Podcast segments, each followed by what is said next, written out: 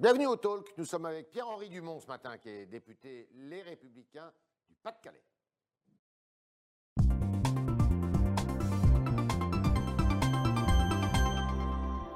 Pierre-Henri Dumont, bonjour. Bonjour Yves Est-ce que vous avez le loisir d'écouter le Premier ministre hier soir à la télévision? J'ai pu partiellement l'écouter, oui, en effet. D'accord. Qu'est-ce que vous en avez pensé? Est-ce qu'il vous a rassuré? Est-ce que vous estimez que le gouvernement actuel a la maîtrise de la situation?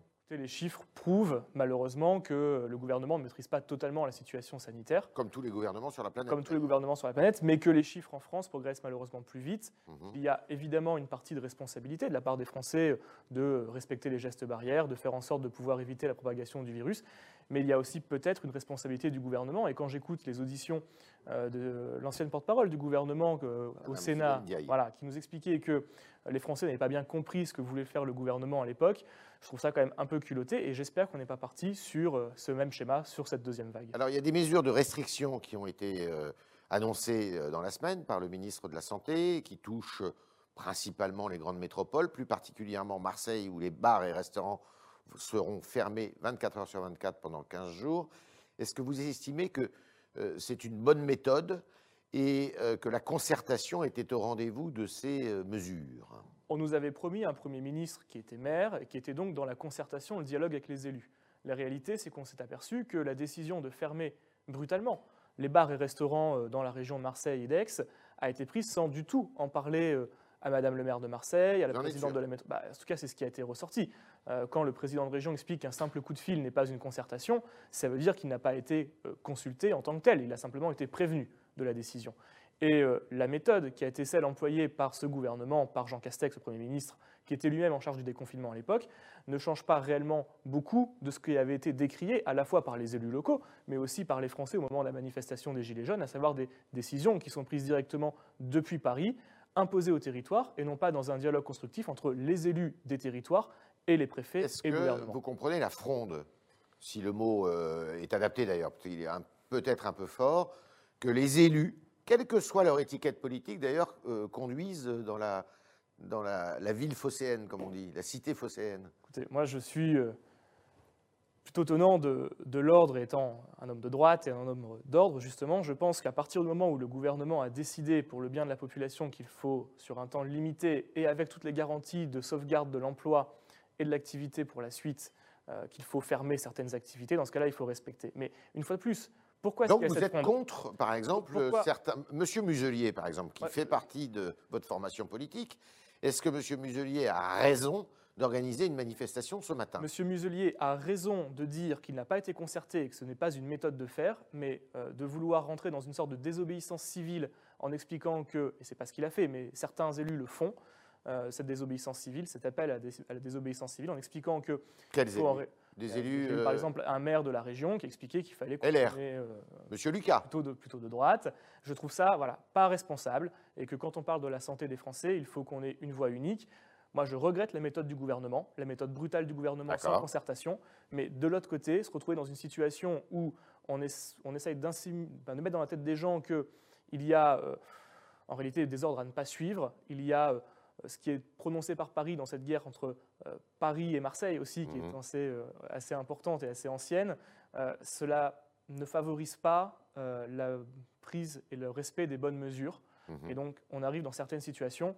Maintenant, il faut faire vraiment descendre la tension, descendre la pression, assurer les cafetiers restaurateurs de tout le soutien financier de l'État pour aujourd'hui et pour demain, ce qui semble être le cas, et donc tant mieux, on verra les efforts financiers qui seront amenés devant le Parlement au moment du vote de la loi de finances et ensuite faire en sorte que ça n'arrive plus jamais, c'est-à-dire faire en sorte que la concertation ait vraiment lieu dans tous les territoires et non pas que ce soit une décision imposée brutalement sans concertation. Pierre-Henri Dumont, est-ce qu'il y a un risque de, pardon de ce néologisme, mais de gilet jaunisation de cette fronde? C'est un risque. On, sait que la vous en êtes conscient? Oui, mais on sait que la population française est à cran. C'est pour ça que vous êtes euh, justement euh, un il faut, peu il faut faire la réserve. Parce que, évidemment, on a euh, besoin d'assurer la sécurité des Français. C'est la première des priorités, la sécurité des biens et des personnes évidemment, mais surtout en ce moment la sécurité sanitaire. Et d'un autre côté, il faut que les décisions qui sont prises soient comprises de tous et de toutes, Et donc, ça veut dire que les élus locaux doivent être au premier rang. Mais ça pose derrière la question de la responsabilité. C'est un sujet qu'on devra ouvrir ensuite. C'est qui a la responsabilité de la santé, dans ce cas précis, des Français? Est-ce que ce sont ceux qui ne répondent en réalité de rien, c'est-à-dire les hauts fonctionnaires, euh, l'ARS, euh, les préfets, ceux qui ne répondent qu'à leurs avancements personnels, ou est-ce que ce doit être les élus locaux, les élus régionaux et départementaux, qui, eux, répondent de leurs actes devant les électeurs à intervalles réguliers, et qui sont donc peut-être plus à même de prendre des décisions, que ces décisions soient comprises par les habitants Là, on est davantage dans la déconcentration avec les préfets que dans la décentralisation. Exactement, c'est-à-dire qu'en fait, l'État continue d'imposer les décisions, sauf que ce n'est plus euh, un appel ou un message envoyé depuis un bureau à Paris, mais depuis un bureau en préfecture. D'accord. Euh, vous parliez du budget tout à l'heure, de la loi de finances. Euh, euh, vous allez en connaître les grandes lignes à partir de lundi, si je ne m'abuse. Est-ce que vous voterez, vous, ce budget, qui est un budget tout à fait atypique, de crise, où la, dette se creuse considérablement? Est-ce que vous allez le voter?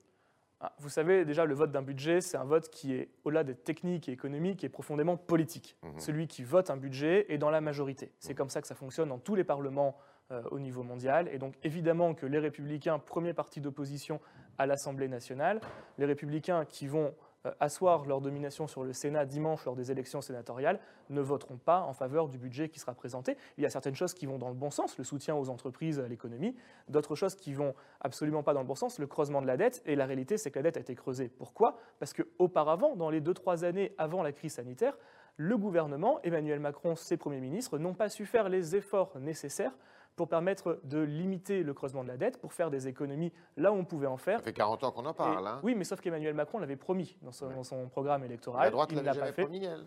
La, droite l'avait promis, mais pas dans ses proportions. On est quand même passé, certes avec la crise, mais de 95% euh, de dette au moment de l'élection d'Emmanuel Macron à plus de 120% d'endettement. Il mhm. faut voir l'écart maintenant qui s'est créé, c'est-à-dire qu'on est au-dessus, largement au-dessus de la ligne de flottaison, et ça pose un vrai sujet. Sénatorial, c'est un sujet, vous allez conforter votre position, enfin la droite en tous les cas, euh, à la Haute Assemblée. Euh, vous pouvez gagner quelques sièges, On mais vous resterez majoritaire quoi qu'il arrive. La droite probablement restera majoritaire. Euh, il faut bien voir également d'où part la majorité La République En Marche. La majorité La République En Marche en 2017 nous expliquait qu'ils allaient remporter beaucoup de sièges au Sénat. Ce n'était pas le cas lors du premier renouvellement il y a trois ans de la moitié des départements. Et là, ce sera la confirmation que les républicains et leurs alliés naturels du centre de l'UDI ont remporté les élections municipales, puisque les élections sénatoriales sont la traduction des élections municipales. Donc l'enjeu, il est surtout pour la République en marche, qui risque de fondre, comme neige au soleil. De fondre, déjà qu'ils avaient un petit groupe, euh, le, siège du président du groupe, la République en marche au Sénat, est en danger. Et nous, en plus de conforter nos positions, nous avons également fait un, fort renouvellement au niveau de nos élus. Euh, par exemple, en Alsace, nous avons une jeune candidate qui a à peu près mon âge, qui s'appelle Elsa Jalk, et qui sera euh, numéro 2 sur la liste au sénatorial. Ça permettra également de pouvoir renouveler au Sénat, chose que nous avons déjà fait à l'Assemblée nationale. Régional, vous allez vous engager? Moi, je soutiendrai évidemment dans les Hauts-de-France, dans ma région, Xavier Bertrand, qui serait... Qui n'est plus au républicain. Qui n'est plus républicain, mais qui est à la tête d'une majorité où les républicains sont la composante principale, et donc euh, qui travaille aussi en bonne intelligence avec les élus, les républicains du territoire. Et donc évidemment que je soutiendrai Xavier Bertrand au moment des élections régionales, et ce sera l'occasion de montrer que tout ce qui a été fait pour les collectivités territoriales de la part de la région, tout ce qui a été fait pour les citoyens euh, de la région des Hauts-de-France, porte leurs fruits. Et en tout cas, on espère remporter autour de Xavier Bertrand aux élections régionales une belle et grande victoire, et cette fois-ci avec toutes les composantes dans l'opposition. Et on attend impatiemment, en tout cas moi j'attends impatiemment, d'avoir la liste de la République en marche pour qu'ils se confrontent enfin au suffrage universel à un échelon un peu plus large et qu'ils s'aperçoivent qu'ils sont pas aimés dans mon Xavier Bertrand, c'est le moment Bertrand, on le dit en ce moment. Est-ce que ça veut dire que Xavier Bertrand serait euh, en orbite pour être le candidat de la droite à l'élection présidentielle? Écoutez, euh, vous savez, pour, pour, remporter une élection euh, présidentielle, il faut avoir euh, un homme ou une femme et un projet.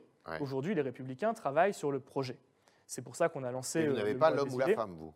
Et ça arrivera, et c'est pour ça qu'on a eu ce principe qui a été acté en comité stratégique de dire que nous ouvrirons le débat sur le représentant de la droite des républicains à l'élection présidentielle après les élections régionales et que le débat aujourd'hui n'est pas sur qui, le débat est sur quoi? C'est-à-dire qu'est-ce qu'on propose aux Français, quel socle social, quel socle régalien nous allons proposer aux Françaises et aux Français? Si j'écoute bien, par exemple, Rachida Dati, encore récemment, qui dit euh, il faut impérativement que les Républicains aient un candidat.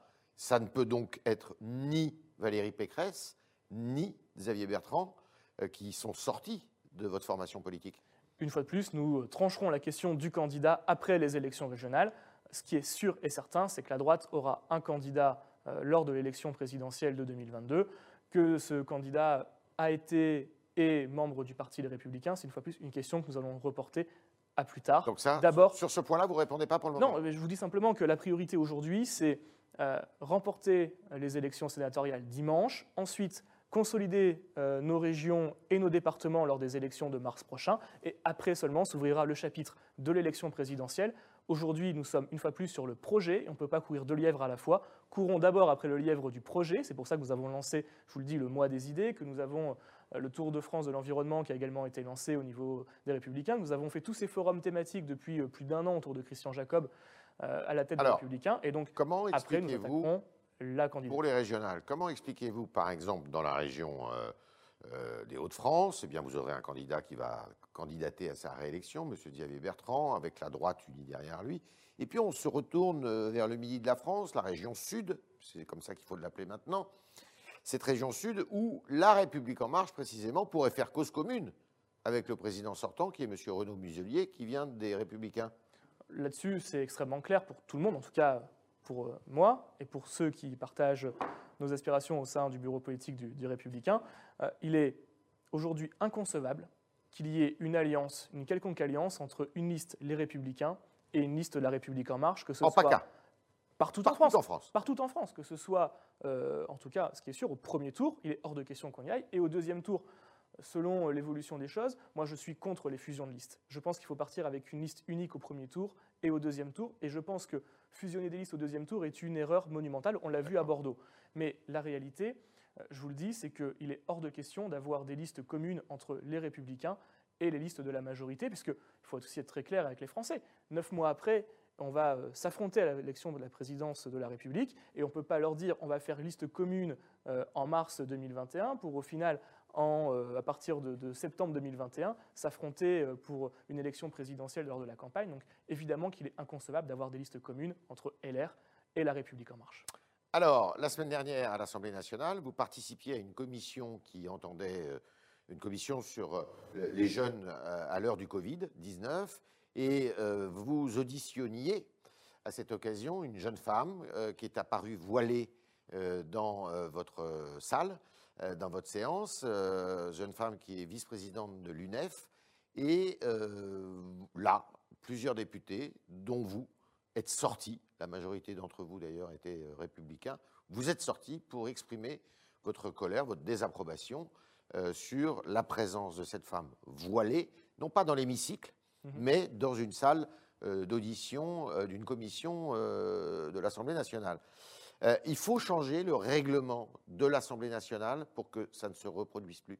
Évidemment, euh, c'est d'ailleurs la proposition que nous, Est-ce que vous vous, y employez? Ah bah oui, euh, lors de la réunion de bureau qui a eu lieu mardi, mhm. le président de groupe Damien Abad, Annie Genevard, qui est vice-présidente de l'Assemblée nationale pour les Républicains, ont demandé au président Ferrand d'ouvrir le débat et de faire en sorte de pouvoir interdire d'avoir des signes religieux également pour les personnes auditionnées dans les salles de commission. Pas uniquement les représentants de l'État, de la de, l'Assemblée nationale, pas simplement les députés. Des Français. Euh, et, donc du coup, cette demande a été rejetée euh, par le président Ferrand. Nous, on estime Pourquoi il l'a rejetée? Parce que c'est une position où, en réalité, la République en marche est très mal à l'aise. Ils ne savent pas exactement quoi penser sur la question de laïcité.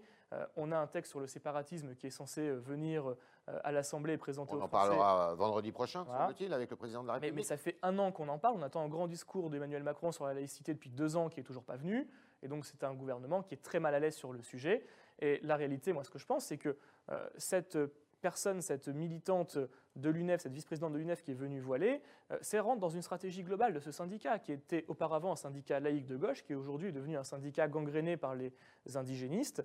Euh, c'est ce syndicat qui milite soi-disant pour la culture en faisant interdire une pièce de théâtre à la Sorbonne. C'est ce syndicat qui soi-disant milite pour le droit des femmes en faisant euh, élire des euh, femmes qui portent le voile, alors même que là où le voile est obligatoire dans d'autres pays du monde, c'est là où des femmes se font euh, lapider parce qu'elles sont adultérines ou parce qu'elles sont dans, un rejet de la religion.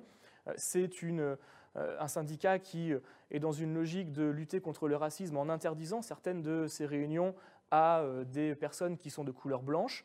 Donc à un moment donné, il faut arrêter d'enfoncer ces coins dans la République et avoir une personne militante politique d'un islam qui est un islam politique, il faut être très clair, parce que c'est la politique aujourd'hui de l'UNEF, dans une salle de commission à l'Assemblée nationale, ne rien dire, ne rien faire aurait été cautionné cela et je ne pouvais pas m'y employer. C'est pour ça que les députés, les républicains qui participaient à cette audition, plus une députée de La République En Marche, qui a eu, elle, du courage, contrairement à tous ses autres collègues, se sont levés, ont dénoncé cet acte, cette attaque contre la, le principe même de neutralité de la République, dans ce temple de la laïcité qui doit être normalement l'Assemblée nationale, et cette atteinte aux droits des femmes, et sont sortis. Pierre-Henri Dumont est notre euh, invité ce matin, député du Pas-de-Calais, et nous continuons avec vos questions, chers internautes, euh, et Juliette Saint-Jean qui va les poser pour vous.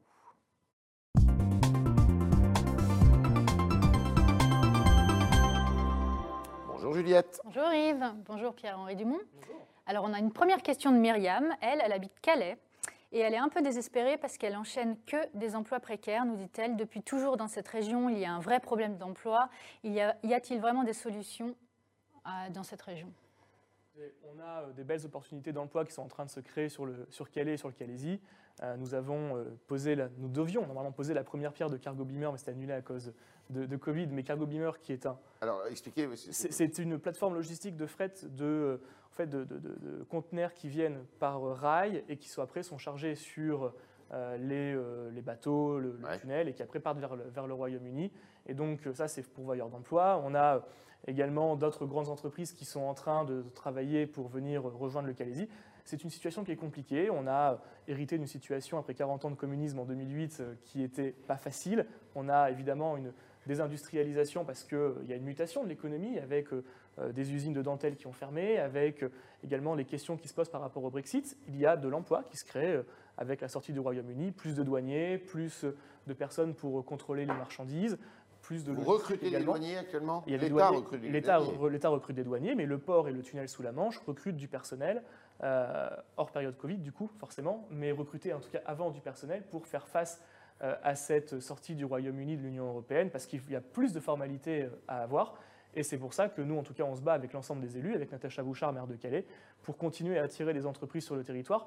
Mais euh, il ne faut pas que cette dame euh, hésite à, m'envoyer un message et euh, on pourra étudier son, CV et je pourrai le transmettre selon son CV aux offres qui sont disponibles sur les entreprises du territoire. Bridgestone, c'est sur votre département? Dans mon département, beaucoup plus aussi. Dans votre département, pardon. la méthode est la bonne, celle du gouvernement, qui veut rien lâcher?